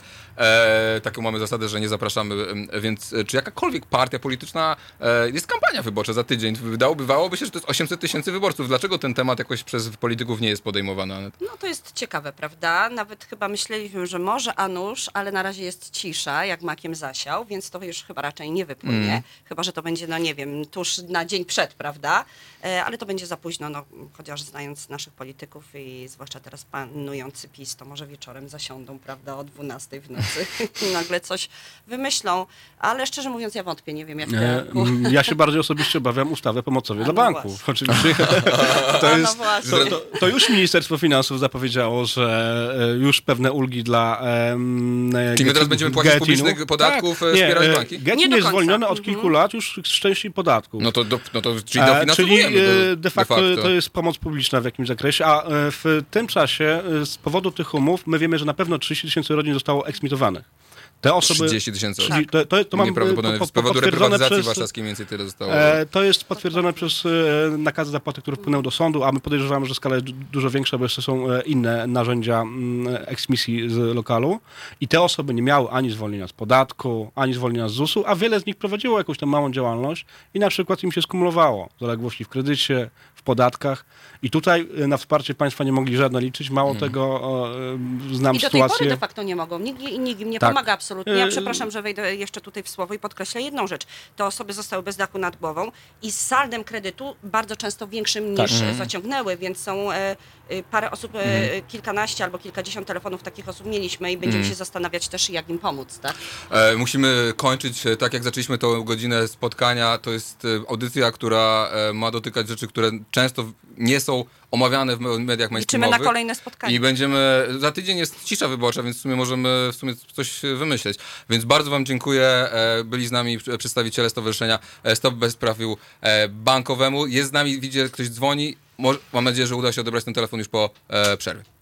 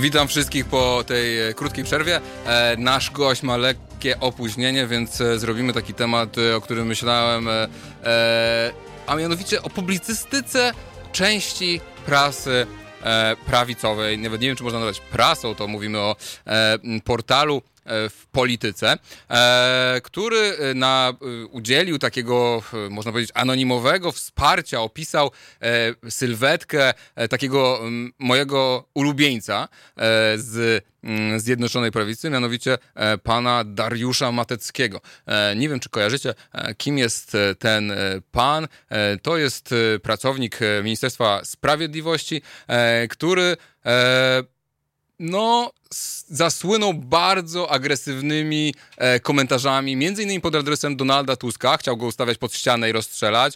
E, również miał e, wypowiedzi na temat e, muzułmanów, e, o, na temat e, odcinania im różnych części ciała. No, można powiedzieć, że hater, troll i osoba o skrajnych bardzo e, poglądach. E, ja od razu powiem, dam takiego disclaimera, jak to się mówi e, nieładnie po angielsku, e, że e, on mnie pozwał. Pozwał mnie, e, jest radnym PiSu w Szczecinie i pozwał mnie za to, że nazwałem go brunatnym pomocnikiem Jakiego. Pomocnikiem Jakiego, bo pracował w Ministerstwie Sprawiedliwości i też organizował mu internetową kampanię, będąc jednocześnie jego pracownikiem. E, Zobaczymy, jak ta sprawa się potoczy. Będę wam dawać znać. Mam tych spraw bardzo wiele. E, 22. E, I e, tenże radny ze Szczecina doczekał się naprawdę pięknego opisu i, myślę, że e, ten opis e, pokazuje, jak ta e, nowa, młoda prawica chciałaby się widzieć e, i co uważa, że jest e, ważne. I słuchajcie, Dariusz Matecki ma już poważne plany. E, czytamy na, e, w artykule, który nie jest podpisany w polityce. Zapowiada stworzenie ośrodka monitorowania antypolonizmu. Nowa fundacja zajmie się walką ze znieważaniem polskich symboli i fałszowaniem historii. Dość kłamstw na temat naszych dziejów, czy opluwania znaku Polski walczącej, mówi radny. Pomysł kandydata z numer 15 na liście PiS wspiera Beata Kępa. E, i tutaj mamy bardzo przyjemną. E, znana pamięć większość pieśni Jacka Kaczmarskiego uwielbia zresztą patriotyczną poezję śpiewaną. Już w szkole średniej interesował się polityką. Gdy dyrektor e, jego liceum w Szczecinie, ówczesny poseł Platformy Obywatelskiej zaprosił na spotkanie z młodzieżą Donalda Tuska, Dariusz Matecki całą szkołą okleił ulotkami z protestem przeciwko upolitycznienia liceum. Już widzicie, e, w liceum walczył z wstrętnym reżimem. E, a kiedy uczniów zaprowadzono na salę gimnastyczną, by zadawali gościowi wcześniej przygotowane pytania, wyłamał się z tej konwencji. Prawie godzinę zgłaszał się do głosu, chcąc wyrazić oburzenie, że polityk, który powiedział kiedyś, że polskość to nienormalność, odwiedza szczecińskie liceum. Zadawał również niewygodne dla gości pytania. Wspomina. To jest naprawdę e, przecudowne, ale robimy e, dalej. E, Matecki wie, jak używać sieci, bo od dziecka kocha gry komputerowe, zwłaszcza strategiczne. Do dziś czasami grywa ze znajomymi w League of Legends, Legends czy w Age of Empires 2. Też gram w Age of Empires 2 czasami. E, bardzo mi się podoba ta próba ocieplenia wizerunku e, pana Mateckiego właśnie tym, że e, jest e, wielkim e, i e, wielkim fanem i, i graczem. To jest moim zdaniem całkiem zabawne. E, 30-letni bloger to także przedsiębiorca, a więc widzicie, nie tylko hater, ale też umie zarobić pieniądze. Kto też obiecuje, że postara się, aby zawiłe przepisy nie stanowiły barier dla rozwoju polskiej przedsiębiorczości i rolnictwa. No tylko przyklasnąć. E, Ostatnio szczególnie oburzają go ataki na polską rodzinę. No i tutaj dalej e, e, jego wypowiedzi na temat e, e, oczywiście tego, że skrajna lewica przepuściła szturm na nasze świętości. E, I mamy tutaj całą tą resztę, e, mm, resztę, resztę standardowych prawicowych wypowiedzi na temat tego, co lewica robi narodowi. Bradny broni też polskości Szczecina, która podobno jest zagrożona i e, ma dołączyć e, do e, Niemiec. Też ciekawe jest to, że tu oczywiście Matecki musi być wątek rodzinny. Dziadek był w armii, no to to jest zaszczytne bardzo. Armii Poznań. Jest również, e, słuchajcie, jest zapisane na studia menedżerskie Master of Business Administration, e, czyli MBA. E, Broni też wolności słowa, uczestniczył w protestach Akta 2. No i co jakby klub programu najważniejsze, jestem pokoleniem JP2. Jestem pokoleniem JP2. Nauczanie świętego Jana Pawła II, największego z Polaków, wywarło na mnie wielki wpływ. Muszę reagować, kiedy dostrzegam obrzydliwe napaści na niego i pluwanie jego pamięci. No, mam wrażenie, że albo ja jakoś inaczej interpretuję, e, jakie są e, przykazania e, e, mm, Kościoła, e, a e, Kościół wydawszy mi się wydawało, ja nie jestem e, członkiem tego kościoła, ale zawsze mi się wydawało, że Kościół raczej walczy z e, przemocą, z nienawiścią, e, przynajmniej to deklaruje. Czy tak rzeczywiście jest, no to chyba możemy się przekonać, że nie do końca, ale bardzo mi się podoba, że pan Dariusz Matecki uznaje się za przedstawiciela pokolenia JP2. Już zdążyłem zapomnieć, że takie pokolenie istnieje. No więc widzimy jakby, co konstytuuje idealnego prawicowca w oczach e, tego dziennikarza w polityce, który się nie podpisał pod tym tekstem, być może sam Matecki napisał ten tekst, to jest niewykluczone, czyli tak, czyli przedsiębiorca, czyli umie zarobić pieniądze, chociaż na razie wiemy, że żyje na garnuszku e, państwa i ma zamiar e, zostać posłem, więc e, na pewno e, jeszcze trochę kasy e, przytulić. Jest, y, lu- lubi grać w gry komputerowe, oczywiście kocha Polskę, polską rodzinę, kocha Jana Pawła e, II e, i gra w gry komputerowe, co jest e, moim zdaniem tutaj dość mm, zabawne, ale rozumiem, że on jest takim prawicowym nerdem, prawicowym trolem, nerdem, który no, rozumie internet i jest, zna, zna wszystkie nowinki technickie. Mateusz Noga e, napisał, że Age of Empires 2 przeprasza za Mateckiego i e, e, też się pod tymi przeprosinami podpisuje.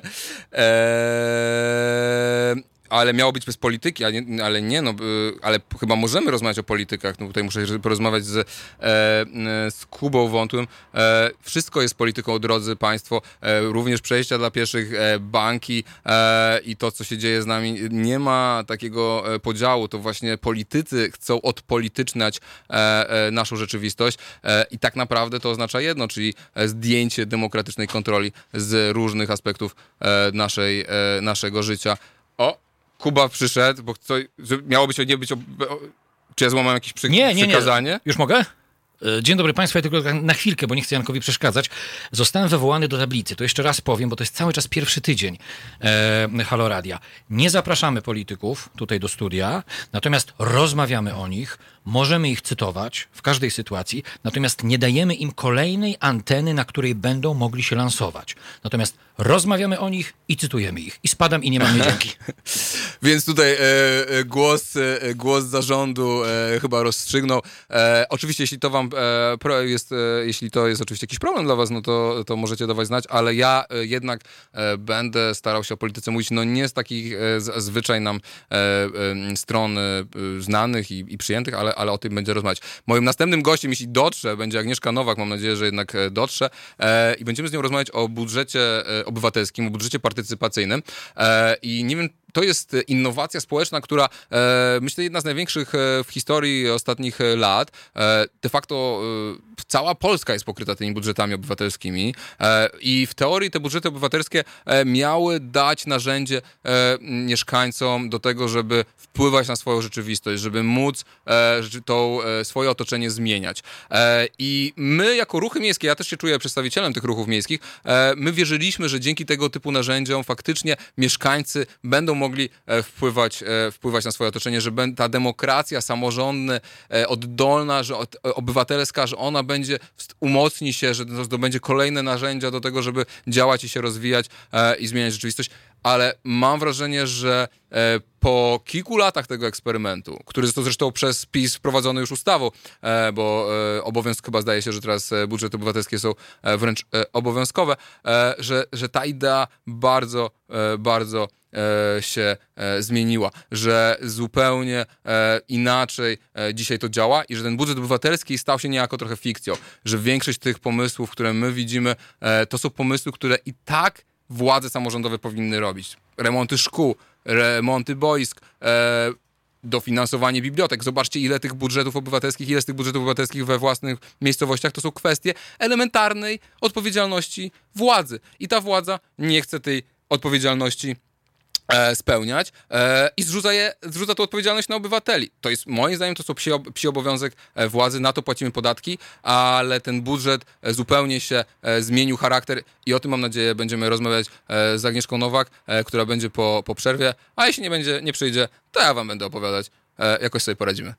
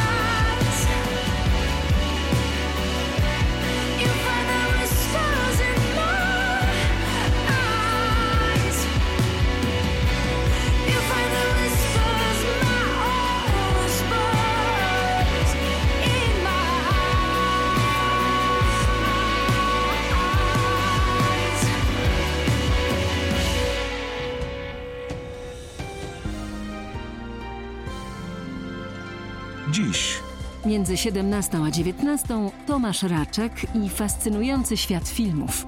17-19. www.halo.radio. Słuchaj na żywo, a potem z podcastów.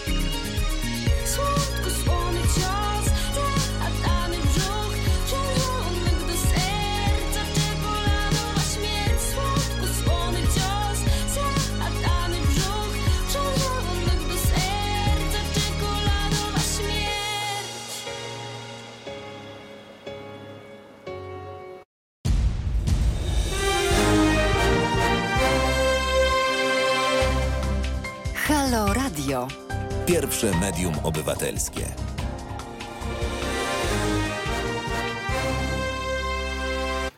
Halo, halo, radio. E, Wracamy po przerwie. Jest już z nami e, nasz e, gość, Agnieszka Nowak, aktywistka, która bardzo długo walczyła na Białęce. Obecnie zaangażowana bardziej w projekty dotyczące zieleni. Siedziba swoją siedzibę ma obecnie na osiedlu jazdu, wspaniałe miejsce w Warszawie. E, wszystkim polecamy i będziemy rozmawiać o budżecie obywatelskim, e, o tym, jak on w tym roku e, wygląda. E, I pytanie do e, Agnieszki. Ty wiem, że składałaś e, wniosek. E, powiedz, jaki miałeś wniosek złożyłaś i e, czy udało się e, wygrać. Mm, tak, składałam jeden, jedyny wniosek. E, projekt Łąkostrady, który polegał na tym, e, żeby obsiać antysmogową łąką kwietną najbardziej ruchliwe e, ulice Warszawy, które wpadają aż do centrum. E, I się udało. Rzeczywiście, tak. E, Siódme miejsce w rankingu ogólnomiejskich, 21 tysięcy głosów. Bardzo dziękuję. Chociaż wiem, że to trochę nie moja zasługa, tylko po prostu łąki kwietne są super, więc, e, więc tak, ale no y, kilka wniosków z tego płynie, że taki Mhm. właśnie projekt wygrał i pozostałe projekty mm, ogólnomiejskie rzeczywiście wygrywały te, które naprawdę były ogólnomiejskie, czyli były rozsiane po Warszawie realizacje i każdy mógł się z nimi utożsamić. E, No i tak. Ale powiedz mi, czy, bo wiemy, że tych projektów z roku na rok w budżecie obywatelskim jest e, coraz mniej. Chyba w tym roku jakiś padł rekord e, niskiej frekwencji. E, powiedz mi, z czego to twoim zdaniem wynika, że ludzie coraz mniej chętniej e, biorą udział w tym głosowaniu? Mm. No cóż, no ta edycja w ogóle była postawiona na głowie, szczerze mówiąc. Jakby to, jak się przeciągało uchwalanie chociażby zasad, do których mielibyśmy się dostosowywać jako projektodawcy, e, no to w ogóle szło jak krew z nosa. I e, ja pamiętam, że byłam w mm, marcu albo kwietniu w innym radiu. I pytano mnie, co tam z tym budżetem. Ja mówiłam, już za tydzień, za tydzień będą, będzie wszystko wiadomo. No było wiadomo o wiele później. E, zmieniły się zasady. Wiele z tych zasad mm, zostało zmienionych odgórnie przez ustawę, ale też miasto nie powstydziło się zabrać kilku rzeczy, e, których nie musiało tak naprawdę zabierać. Takich jak mm, zespoły do spraw budżetu, Mhm. które były takim społecznym ciałem powoływanym ad hoc. Czyli po A prostu urzędnicy odrzucają coraz więcej e, wniosków, tak? E, Mają coraz większą też władzę, bo właśnie nikt e, ich nie kontroluje, więc oni mogą, e, mogą A dlaczego urzędnicy tym... nie chcą realizować tych projektów budżetu? One są za trudne? Jakie projekty odpadają e, w No realizacji? właśnie, teoretycznie miało nie być takich argumentów jak, e, bo nam się nie podoba, tylko, e, tylko miano to jakoś argumentować. Mm, W Warszawie, czy w ogóle w województwie mazowieckim jest taki przepis narzucony przez Regionalną Izbę Obrachunkową, która się tym zajmuje, żeby to się dało zrealizować w rok. Mhm. I to jest super wytrych do większych projektów Mhm. e, dla urzędników, bo mogą te projekty, co wydają im się trudniejsze, Mhm. e, mogą mówić, że tego się nie da zrealizować w jednym roku. No i bardzo wiele na przykład projektów infrastrukturalnych tak poległo. A powiedz mi, bo ja mam takie wrażenie i taką tezą tutaj rozpocząłem jeszcze zanim e, przyszłaś, że e, ten budżet tak naprawdę to jest e, forma zdejmowania odpowiedzialności z władzy publicznej za realizację jej podstawowych zadań. No właśnie walkę ze smogiem, zieleń Oj, no tak, no. i takie rzeczy, które wydawałoby się, że nie powinny być chyba elementem, prawda, znaczy jakiejś kontrowersji, tylko po prostu władza samorządowa powinna je realizować, a z jakichś powodów tego e, nie robi. Czy nie masz takiego trochę wrażenia, że to jest takie... Ile mamy jeszcze minut do końca? Bo... Tutaj wykres mówi, że 4 minuty 21 sekund. To nie mogę ci odpowiedzieć na to pytanie. wzrasta cały czas, mam coraz więcej czasu. Ale nie, to jest, a nie, bo to w drugą stronę. Widzicie, ja jeszcze nie opanowałem wszystkiej tutaj Nie, no technologii, dobra, to ale mamy jakieś żarty, kilka minut. Ale to jest prawda. E, jakby mm, mm, wygrało na przykład bardzo dużo projektów zielonych. Mhm. No to znaczy po prostu, że ludzie widzą i odczuwają na co dzień, że tej zieleni w mieście jest za mało, że to jest betonoza po prostu już od lat. która e, jakby posuwa e, do przodu degradację przestrzeni wspólnych. I te y, projekty były nie do zatrzymania. T- 40 coś tysięcy na najbardziej popularny projekt, dwa, y, 2020 drzew dla Warszawy. Mhm. Jakby to nie jest trudno wpaść na to, Tak, żeby że ludzie chcą drzewa tak, mieć w mieście, tak? Ale właśnie, ym, no jakby to jest też, ale to jest, to jest szansa dla nas, bo po prostu te projekty, jak już zostaną wybrane, to mają być zrealizowane. A są realizowane? Bo na przykład wiem, że niektóre projekty rowerowe nie są re, e, No nie, realizowane. nie, jakby rowerowe to jest zupełnie inna historia. Są takie, które leżą od 2015 roku. E, na przykład e, Plac e, Trzech Krzyży. Dzisiaj to e, omawialiśmy z Robertem Buciakiem, który chyba zgarnął ze 13 milionów, w sensie jego projekty, nie on. Em, że tak, wygrał projekt rowerowy. To jest tylko wyznaczenie w dwóch kierunkach pasów rowerowych e, z tego, co już jest na jezdni. No i nagle po y, tym, jak już wygrał, okazało się, że nie, nie można tego zrealizować, bo najpierw trzeba wybudować parking podziemny pod całym placem i go przebudować totalnie i w ogóle to się nie da. To się nigdy nie wydarzy oczywiście to prawdopodobnie. w życiu nie ma w ogóle takiej możliwości. No więc y, no to jest jakaś tam e, skala manipulacji. No dobrze, ale mamy te projekty zielone, one wygrywają co roku, e, a masz wrażenie, że za tym idzie jakaś zmiana, jeśli chodzi o nastawienie władzy, e, żeby faktycznie te projekty, e, żeby po prostu zazieleniać miasto, no bo widzimy, że ludzie, wydaje się, to są takie rzeczy, które wszyscy chcą i, i czemu, czemu tej zmiany ciągle nie ma? Ten budżet już trwa 5-6 lat, ciągle wygrywają projekty, prawda, e, zielone, rowerowe i, e, i tak dalej, uspokojenie ruchu, e, przejścia dla pieszych, tego typu rzeczy, a mimo to władza ma to e, w nosie. Czy budżet nie jest takim wentylem bezpieczeństwa, który ma po prostu powodować, że ci, co się tego domagają, e, marnują czas na składanie wniosków, zbieranie podpisów, a No, potem walkę tak. z urzędnikami? Myślę, że do pewnego stopnia to jest tak, bo gdyby już było posadzone te 2020 drzew, to Robert Buciak miałby czas na e, składanie kolejnych projektów rowerowych, które są o wiele trudniejsze Mhm. i są o wiele bardziej kosztowne. E, ale oczywiście nie tylko Robert, e, Robert Buciak e, czy mm, Zielone Mazowsze, które no, w tym akurat w tej edycji e, duży sukces odniosło, ale po prostu e, to jest, to jest proste. I Mhm. jeżeli się tym ludzi zajmie, że oni sami muszą się jeszcze domagać trawników, łąk, zieleni, kwiatków i tak dalej, no to nie zwracają uwagi na to, co się dzieje z całą resztą budżetu. Już nie Mm. tylko budżetu na budżet obywatelski, Mm. ale te 98%. No właśnie, bo to jest tak, że my mamy do dys- dyspozycji ile? 1% budżetu Warszawy? chyba Dwa nawet chyba mniej. już teraz. Nie, już teraz y, ustawowo dwa. 2% Mhm. e, całego budżetu Warszawy, tak? Mhm. Czy to powinny, e, czy to, e, czy to nie jest tak, że my powinniśmy decydować o całej reszcie też, czy że to już jest takie założenie, że okej, demok- mamy demokrację bezpośrednio, e, nie bez, e, przedstawicielską, przepraszam, i wybrańcy e, nasi powinniśmy im na tyle zaufać, że oni e, powinni decydować o całej reszcie, czy na odwrót uważasz, że cała, cały ten budżet powinien być konsultowany? No, No wiadomo, że są rzeczy takie jak szkoły jak i tak dalej, No, ale... ja, ja bym chciała, żeby na przykład nasz komitet y, zyskał taką popularność jak projekt 20 y, tysięcy drzew dla Warszawy. No naprawdę jakby mm, ludzie też nie mogą się zajmować na co dzień tym wszystkim. Ja e, myślę, że hobbyści rzeczywiście wyrabiają się w tym, żeby dobre projekty składać i żeby one już były, e, no powiedzmy, foolproof i, i naprawdę nie do odrzucenia na pewnych, e, w, w, pod pewnymi względami. No ale to nie jest przeciętnego człowieka robota, żeby się Mhm. tym zajmować. Mamy od tego radnych i mamy ten e, nieszczęsny zarząd e, miasta i A w Warszawie, przepraszam, że ci przerwam, tych radnych jest wyjątkowo dużo, bo ich jest chyba e, kilkuset, chyba koło ponad e, w sumie z radnymi dzielnicowymi to jest 400 osób pewnie. I co oni robią?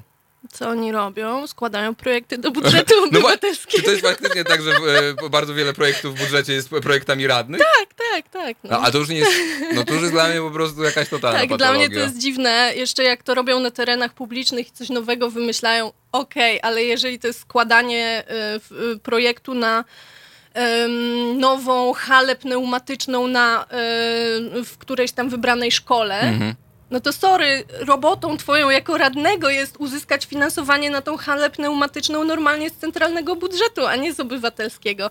To, jest, to stoi na głowie. No Mhm. ale z drugiej strony byłoby wykluczające, gdyby oni nie mogli No tak, ale składać. radny ma zupełnie inne możliwości niż e, działania, niż, e, niż mieszkaniec, to zresztą e, sama powiedziałaś. E, niestety no tak, no to, musimy, to są paradoksy. Musimy niestety kończyć. E, Ta rozmowa wyjątkowo krótka będzie, ale mam nadzieję, że jeszcze e, będzie okazja, żeby porozmawiać o budżecie i o tym, czym się zajmujesz na co dzień. Powiedz może w dwóch zdaniach, co robisz.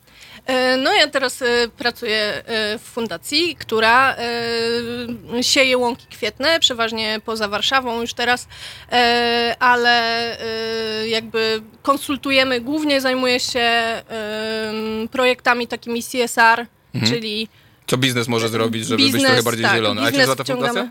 Fundacja Łąka. Zachęcamy do odwiedzenia strony Fundacji Łąka na Facebooku e, i my na pewno jeszcze się z Agnieszką zobaczymy. Dzięki wielkie, do usłyszenia po Dzięki. przerwie.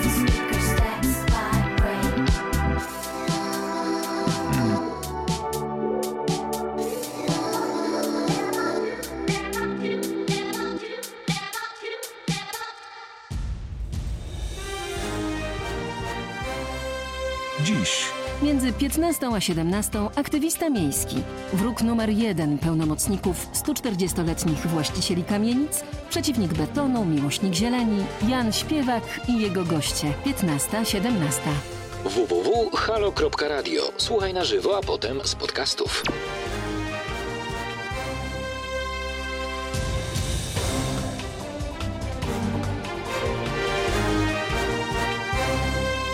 Halo Radio.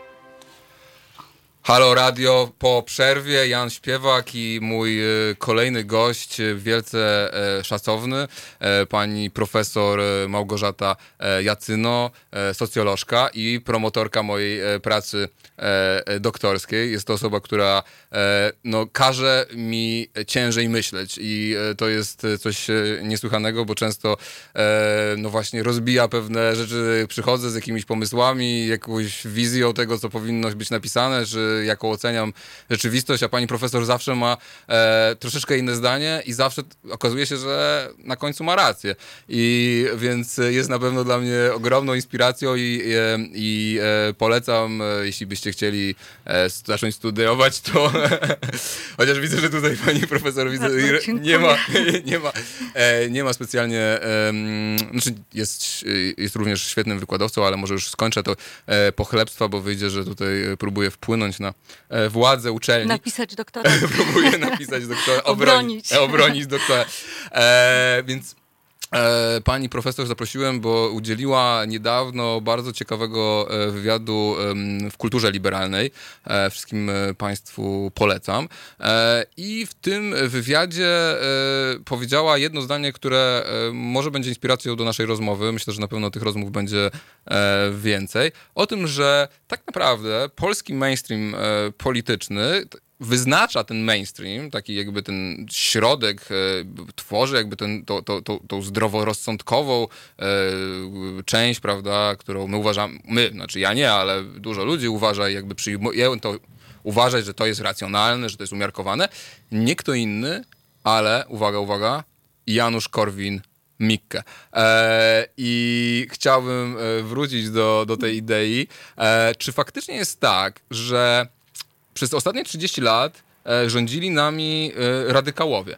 E, ja e, robiłem mały research na temat Janusza Korwina-Mikke. E, Janusz Korwin-Mikke okazało się, że na przykład w 2001 roku zawarł koalicję e, oficjalną z Platformą Obywatelską. Nie wiem, czy pamiętacie, to były pierwsze wybory, kiedy Platforma wchodziła do parlamentu i wsparcie Korwina-Mikke, oficjalna koalicja z Tuskiem i Korwina-Mikke, są takie zdjęcia, możecie też znaleźć w internecie, że dała im tą ten rozpęd i dzięki temu w ogóle znaleźli się w parlamencie.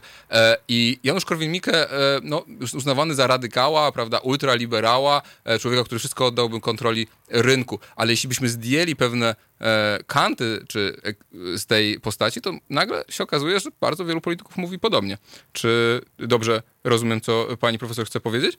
Tak, dokładnie to miałam na myśli. Y, Chodzi mi o to, że to jest taki szczęśliwy, y, szczęśliwe zrządzenie losu, że jest ktoś, kto pewien program ekonomiczny i polityczny wyraża w tak radykalny, skrajny sposób, że w zasadzie każda polityka, y, która ma jakiś emblemat humanitaryzmu, czy to będzie kuroniówka, czy to będzie 500, przychodzi mi y, na myśl w tym momencie także 500, dlatego że słyszę na przykład, że słuchacze Radia Maryja dziękują temu rządowi za to, że znowu wróciła kuroniówka. Bo kiedyś była kuroniówka, potem długo, długo nic, a teraz znowu jest coś Mhm. tak, dla obywateli. To też pokazuje, jak bardzo y, y, y, mm, dla różnych obywateli to wsparcie ma znaczenie, tak? Że w istocie był to program mm, wychodzenia z ubóstwa przede wszystkim y, dla niektórych obywateli. Skądinąd najczęściej się zresztą y, zastanawiamy nad tym, co robią z 500 plus ludzie biedni, a mniej myślimy o tym, co robią z tym y, ludzie bogaci, Mm. prawda? To jest typowe właśnie dla krajów e, neoliberalnych czy ultraliberalnych, ale ja też myślałam o tym, no, stosunek do osób z niepełnosprawnością, prawda? Jeśli chodzi o realizowane polityki publiczne, tak, to można powiedzieć, że no, jest to wyjątkowo oszczędny y, program i w ogóle polityki publiczne, Mhm. tak? To są y, y, y, tak ograniczone, jak tylko można. Szczęśliwym znowu zbiegiem okoliczności y, y, Janusz Korwin-Mikke powiedział niedawno, że powodem, dla którego, czy przykładem e, dobrym dla ochrony zdrowia jest to, jak e, funkcjonują przychodnie weterynaryjne. Ponieważ nie ma publicznych przychodni weterynaryjnych, to one funkcjonują bardzo dobrze i to może być wzorem, tak? Mhm. I właśnie tego rodzaju radykalne, skrajne, wywołujące oburzenie e, wypowiedzi pozwalają w istocie, tak, jeśli ktoś czegoś tak y, y, drastycznie radykalnego nie powie, no to może spokojnie realizować y, swoją politykę. Mhm. Także wydaje mi się, że, że, że to także jego obecność w ogóle w polityce, Mhm. w mediach, tak, Mhm. skłonność, tak jak pan to lepiej wie ode mnie, y, że nie jest to, y, y, czy nie bywał to polityk marginalizowany, Mm. tak? Przeciwnie, jest to taka postać, tak, zwłaszcza w czasach takiej spersonalizowanej mocno polityki, Jest to taka postać mocno obecna. No ale jeśli też e, odnieść się właśnie do tego, co nas różni od innych krajów, bo to jest bardzo Mhm. istotne, prawda? My jest, zajmujemy często drugie, trzecie miejsce od końca wśród krajów Unii y, Europejskiej, ale zwróciłabym uwagę na to, że mamy wyjątkowy, osobliwy, także jak na kraje Unii Europejskiej, system podatkowy, Mhm. prawda? Ultraliberalny, Tak. co do tego nie ma Znaczy mamy najmniejszych- sytuację, przepraszam, że pani profesor przerwam, mamy sytuację, żeby też e, słuchacze wiedzieli, regres, e, system regresywny, czyli im więcej się zarabia, tym proporcjonalnie mniej się płaci e, podatków. E, I to z kolei wprowadził e, rząd e, e, Lewicy, czyli Leszka Millera e, w roku 2004. Tak. Y, y, y, hucznie obchodzony w Polsce Dzień Wolności Podatkowej. Mhm. To jest też rzecz wcale nieoczywista. Przy czym mówi się zazwyczaj o tym dniu, że to jest dzień, w którym obywatel w końcu zaczyna pracować dla siebie, Mhm. tak? zarabiać dla siebie. Widać bardzo, jak mm, kwestionowana jest solidarność. Znaczy spo, sama idea społeczeństwa jako takiego i państwa też jest e, pod ogromnym atakiem, prawda? Znaczy my jesteśmy... Solidarności, więzi. y, mm, Dotyczy to y, przede wszystkim polityk publicznych, to y, tak, także język, którym mówimy, na przykład daniny, obciążenia, podczas gdy y, jednak w krajach Unii y, mówi się o ubezpieczeniach społecznych. To jest niesamowita różnica, prawda? Mhm. Czyli mamy jakiś inny, własny język mówienia o tym, czym jest dla nas bycie y, razem. Mhm. Więc system podatkowy osobliwy, tak? Mhm. taki, który no, y, y, najbliższy jest, można powiedzieć, tym y, radykalnym, ultraliberalnym projektom. No i coś, o czym się mówi tylko od czasu do czasu, a mianowicie to, że wśród y, krajów Unii Europejskiej jesteśmy jedynym krajem, y, y, mm, z którego nie są przyjmowane dane, y, WHO nie przyjmuje danych dotyczących śmiertelności. Tak? To już jest y, standard y, krajów południa, Mhm. można powiedzieć, tak? Czy standard krajów, które są w stanie wojny w istocie, Mhm. prawda? To wtedy nie prowadzi się statystyk. WHO nie przyjmuje naszych statystyk, oczywiście nie dlatego, że mamy y, nieodpowiednio wykształconych lekarzy, po prostu tych lekarzy jest mało i rzut oka nie wystarczy, żeby wpisać y, przyczynę śmierci. Zazwyczaj chodzi o to, że przyczyny śmierci y, są nieustalone bądź wpisywane są w tym, co się nazywa kodem śmieciowym, czyli wpisuje się, dajmy na to, miażdżycę. Mhm. Tak? No, wiemy, że z miażdżycą można żyć naprawdę Tak. bardzo długo, prawda? Więc nie jest to Jak bezpośrednia, nie jest to bezpośrednia przyczyna śmierci. Ale do tego dodałabym, to jest coś bardzo takiego y, symbolicznego i spektakularnego, bo niedawno wysłuchałam jednego z polityków y, rządzącej partii, który mu y, odpowiadał na pytanie, dlaczego do Polski w tej chwili y, y, y, mm, zwozi się tak dużo śmieci Mhm. i dlaczego to wzrasta. No więc spodziewałam się, że zadeklaruje, że państwo wzmocni kontrolę. To jest typowe właśnie Mhm. dla ultraliberalizmu, ponieważ Mhm. ja mam interes, tak? Prowadzę taki biznes, Mhm. że sprowadzam śmieci, tak? Tak. to można by się było spodziewać, że właśnie związanie interesu indywidualnego na rzecz solidarności powinno sprawić, że ta kontrola zostanie wzmocniona. Mhm. Tymczasem y, usłyszałam, to było dosłownie 2-3 dni temu, że to będzie nasz bez mała biznes narodowy i że to się bardzo opłaca, dlatego że my plastiku potrzebujemy. Y, I jeżeli sprowadzimy ten plastik z, y, z innych krajów europejskich oraz z Afryki, to nie będziemy musieli mm, sprowadzać w takiej ilości ropy naftowej, ponieważ to jest potrzebne do... Tak, tak. To już widzę, że są bardzo to będzie- zaawansowane To historie. będzie nasz biznes narodowy. Staniemy się ale- śmietnikiem e, ale- Europy. E, Tak. y, y, I w ten sposób będziemy mieli mnóstwo plastikowych rzeczy wyprodukowanych z tychże A śmieci, które- które, sprowadzamy. A które w rzeczywistości e, musimy kończyć, e, zaraz wrócimy po przerwie, ale które w rzeczywistości e, po prostu e, płoną następnie, e, nic się z nimi nie dzieje. A e, warto tutaj zaznaczyć bardzo też ważną statystykę, mianowicie jesteśmy jednym z trzech krajów wysoko rozwiniętych, z krajów OECD, gdzie średnia wieku, oczekiwana średnia wieku się skraca. I tym krajami poza Polską jest Wielka Brytania i Stany Zjednoczone, Zjednoczone, a więc e, no, takie kraje, które uchodzą za wzór tego, e, no, jak pani profesor mówi, ultra liberalizmu. E, wracamy po przerwie, zostańcie z nami.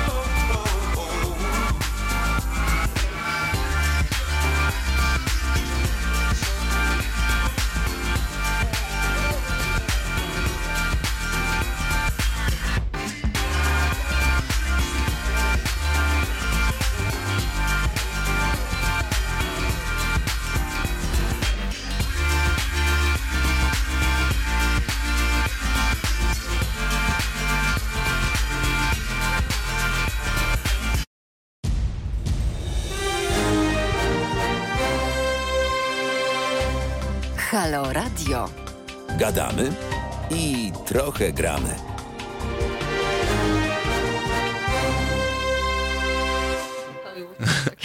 Wracamy po przerwie. Tutaj pytania, co tam, co ta drabina robi na, widzę no tutaj na naszym czacie. E, szanowni Państwo, drodzy słuchacze, e, tu ludzie ciężko ciągle pracują, żeby e, jakość e, naszych audycji była jak najwyższa e, i te prace trwają niestety również w niedzielę. E, więc ja mogę tylko podziękować pracownikom radia za ich ofiarną pracę. Przypominam, że radio jest obywatelskie, utrzymywane z waszych składek. Też widzę, że są pewne zamieszanie co do tego, czy to jest kodziarskie radio, czy konfederacja. Widzę takie komentarze. Ja mam nadzieję, że to radio jest po prostu dla ludzi, przez ludzi i będziemy w stanie się tutaj jako obywatele wychodzić z tych baniek, w których jesteśmy i które e, myślę blokują e, jakieś e, normalne e, normalne. To też słowo jest e, oczywiście okraszone ogromnym e, wieloma znaczeniami, ale, ale że będziemy w stanie po prostu ze sobą rozmawiać, więc zachęcam do, do, do telefonów, zachęcam do komentowania. A panią profesor, tutaj jeden komentarz, myślę taki dość e, o 500, który e, myślę, że jest dość charakterystyczny dla tej e, retoryki i tego języka, którym e, dzisiaj operujemy. E, I Zimny pisze tak. 500 to program, który został wymyślony po to, żeby kupić ludzi, a PiS dzięki temu trzyma się przy korycie. Zgadza się. Wszystko się Zgadza zgadza. się jak najbardziej. Jeśli ktoś na przykład obawia się, że ten program neoliberalny nie będzie realizowany, to ja mogę uspokoić, będzie realizowany, będzie y, prywatyzacja rosła y, y, edukacji, będzie prywatyzowała się ochrona zdrowia. Tu się nic nie zmieni. Naprawdę można... Wszystko będzie, Tak, ale, powiedziała pani, będzie... ale powiedziała pani, że to jest program neoliberalny. Może powiedzmy dwa zdania, co to Już jest neoliberalizm. powiem, I, już- bo wszyscy, mam wrażenie, jak e, słyszą 500+, to mówią, o, socjal. A czy to jest socjal tak naprawdę? Czy to jest coś, e, czy można to nazywać w ogóle socjal? Y, Neoliberalizm, główną cechą neoliberalizmu jest to, że prywatyzuje się polityki społeczne, tak? Czyli na przykład edukacja albo zdrowie, tak? które były zapewniane przez instytucje publiczne, mają być dostępne inaczej. Tworzy się obywatelom, to jest neoliberalizm, warunki do aktywności, przedsiębiorczości i każdy musi sam sobie, na przykład wykupując ubezpieczenie prywatne, y, y, załatwić poczucie bezpieczeństwa. Tak? I to jest prywatyzacja polityk społecznych. Jeżeli są jakieś transfery socjalne, a nie towarzyszy temu y, rozwój instytucji publicznych, czy, czy choćby utrzymanie ich na określonym poziomie, to ja bym określiła y, tę y, strategię tej polityki socjalnej, którą prowadzi Prawo i Sprawiedliwość, jako politykę, która jawi się wielu obywatelom jako lepsza z tego powodu, że widzimy, że prywatyzacja, y, y, prywatyzacja dostępu do ochrony zdrowia czy do edukacji jest nieunikniona. W takim razie dajmy obywatelom chociaż prowiant. Tak? Ja, ja uważam, że taka jest różnica pomiędzy tymi dwiema głównymi partiami, które są obecne na scenie politycznej Polski, że jedna prowadzi politykę neoliberalną bez tego prowiantu, Mhm. tak? a to jest, powiedziałabym, taki bilet 500 plus to jest taki bilet, żeby każdy sobie sam dojechał do swojego państwa dobrobytu. Mhm. Teraz te strategie cięć y, w zakresie polityk publicznych są już dobrze przez badaczy zachodnich opisane. I one polegają na czym? Polegają na tym, że te instytucje publiczne są ciągle niedofinansowane, one budzą złość, wrogość. Jak zaczynamy o tym y, rozmawiać, debatować, to wtedy najczęściej pojawia się taka kwestia usterki moralnej tych ludzi, którzy tam pracują. Mhm. I wtedy pojawia się taka sytuacja, że wielu obywateli chce prywatyzacji. Mhm. Tak? Chce prywatyzacji, dlatego że usługi y, publiczne są na niskim poziomie. Tak? I coraz są- niższy. na coraz niższym. Y, I, I dlatego obywatele myślą sobie wtedy w ten sposób, y, tak? Y, mm, y, Gdybym płaciła mniejsze podatki, to po prostu, no ile razy ja Mhm. chodzę na pogotowie y, na przykład, tak? Na SOR. Ile razy w życiu, y, y, tak? Większość obywateli sobie powie raz, dwa razy w życiu. Czyli no nie wiem, gdybym miała nawet 100 zł więcej miesięcznie, to mi się to opłaca, Mhm. tak? Bo ja pójdę do lekarza sobie prywatnie, y, tak? Więc ten, ta strategia mm, cięć, strategia znana jako austerity, została już dobrze opisana. Mhm, Tak? mhm. Czyli nie podnosimy, a wręcz obniżamy jakość y, dóbr publicznych. To rodzi niechęć i do personelu, Do państwa. e, do państwa. Powstaje też niewiara. Ja myślę, że to w tej chwili mamy do czynienia z tym e, w Polsce, że chcemy lepszych dóbr publicznych, ale nie wierzymy w to, że to jest możliwe. Mhm. E, Podejrzewam, że bardziej niż e, w krajach zachodnich. To znaczy z tych danych statystycznych, którymi ja dysponuję, to widzę, jakie są różnice, jaka jest też presja.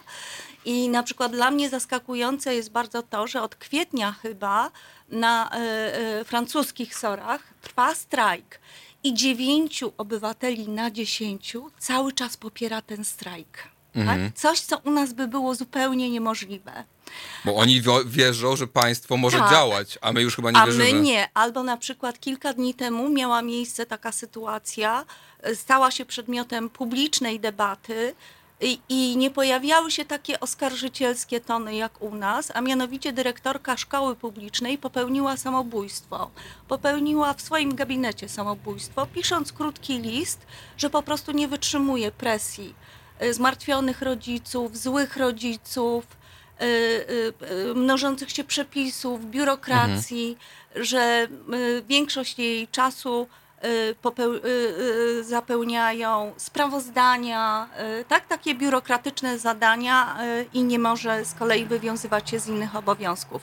Więc y, podsumowując to, wydaje mi się, że to, co nas różni od obywateli y, krajów Unii Europejskiej, to jest to, że przyzwyczailiśmy się już, to znaczy przyjęliśmy, Mhm. że to jest oczywiste. Ale pani profesor, że... to nie jest trochę tak, ja, że za moment te szkoły prywatne, ta prywatna e, służba zdrowia, że ona też przestanie działać. Z jednej strony widzimy, że na pewno drożeją te usługi prywatne, prawda? Że, że jest, e, że, co- że szkoły prywatne drożeją, że opieka medyczna e, prywatna drożeje. E, a, a jak spróbuje się człowiek, e, prawda, ma prywatne ubezpieczenie i czasem próbuje się umówić na specjalistę, to dostaje termin za pół roku. Czy to nie jest tak, że ten system po prostu, że, że ta prywatyzacja po prostu ma też swoje granice, znaczy, że, nie, że, to jest, że to jest po prostu kłamstwo tak naprawdę, że nie da się rozwiązać tych problemów przez prywatyzując wszystko. Ja oczywiście ja oczywiście mam swoją opinię na ten temat i pani profesor też doskonale e, wie, jaka jest moja opinia, ale, ale myślę tutaj em, dla, No nie wiem, czy mogę słuchaczy. jeszcze coś bardziej pesymistycznego od Ale pana powiedzieć. absolutnie, ja zacząłem ten program od tego, że to jest, on miał się nazywać Krótki Przewodnik po końcu świata. Ale... O, świetnie, świetnie. No więc y, mm, y, zwłaszcza demografowie y, y, mm, zachodni zwracają uwagę na to, wręcz y, wprost się y, teraz mówi, że krajem, który najbardziej zagraża w tej chwili Unii Europejskiej, jeśli chodzi o wizerunek i takie poczucie sukcesu cywilizacyjnego, jest właśnie Polska. Polska z powodu, y, z powodu demografii, emerytur i z powodu, z powodu właśnie ochrony zdrowia. Y, Nie ma oczywiście, tak jak Pan powiedział, nie ma szansy na to. Y, Z tego, co mi wiadomo, są takie plany i one nie, y, to nie są tylko plany polskie, aby tę publiczną służbę zdrowia zachować na innym poziomie, to znaczy na poziomie pomocy pielęgniarskiej. Czyli takie jak w Afryce Czyli dostęp do lekarza to będzie wielkie święto, Mhm. będzie wielkie wydarzenie, wizyta u lekarza. Prawda? Bo te warunki pracy lekarzy będą oczywiście cały czas gorsze, oni będą skłonni wyjeżdżać. Y, I druga y, katastrofa to jest katastrofa demograficzna. My straciliśmy proporcje, nasze społeczeństwo straciło proporcje właściwe. Y, I grozi nam zawalenie się systemu emerytalnego, tak jak mówię, wizerunkowo. Tak? To, to, to bardzo trudno będzie zachować takie poczucie, że jesteśmy zaawansowani cywilizacyjnie. Natomiast uzupełnianie brakujących młodych obywateli przez imigrantów, przy słabej inspekcji pracy, przy nieprzestrzeganiu prawa e, pracy spowoduje, że upowszechni się, uzwyczajni się e, pracownik bez żadnych zabezpieczeń, Mhm. bez emerytury, bez ochrony zdrowia itd. Mhm. Czyli tak naprawdę nasze projekty na przyszłość dla Polski są e, słabe, ale e, za tydzień mam nadzieję pani profesor przyjmie zaproszenie ode mnie i porozmawiamy o jakichś e, e, alternatywach. Mam nadzieję, ja osobiście głęboko wierzę, że taką alternatywę e, możemy próbować znaleźć, ale rzeczywiście sytuacja jest ciężka. Wszyscy uwierzyliśmy w to, że wszystko musi być prywatne, że usługi muszą być sprywatyzowane, że jesteśmy jednostkami, e, a społeczeństwo de facto jest niedobre i należy się go wystrzegać. Będziemy o tym na pewno rozmawiać. Ja Państwu bardzo dziękuję za te dwie godziny spędzone w Halo Radio e, i do zobaczenia już w ciszy wyborczej, więc na pewno nic o bieżącej polityce e, nie będzie. Nie w ciszy wyborczej, w dniu głosowania, więc będziemy zachęcać do głosowania. Miłego i do usłyszenia.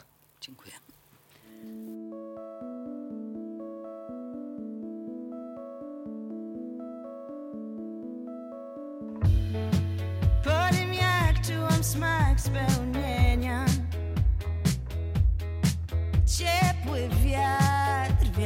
zmian zaczął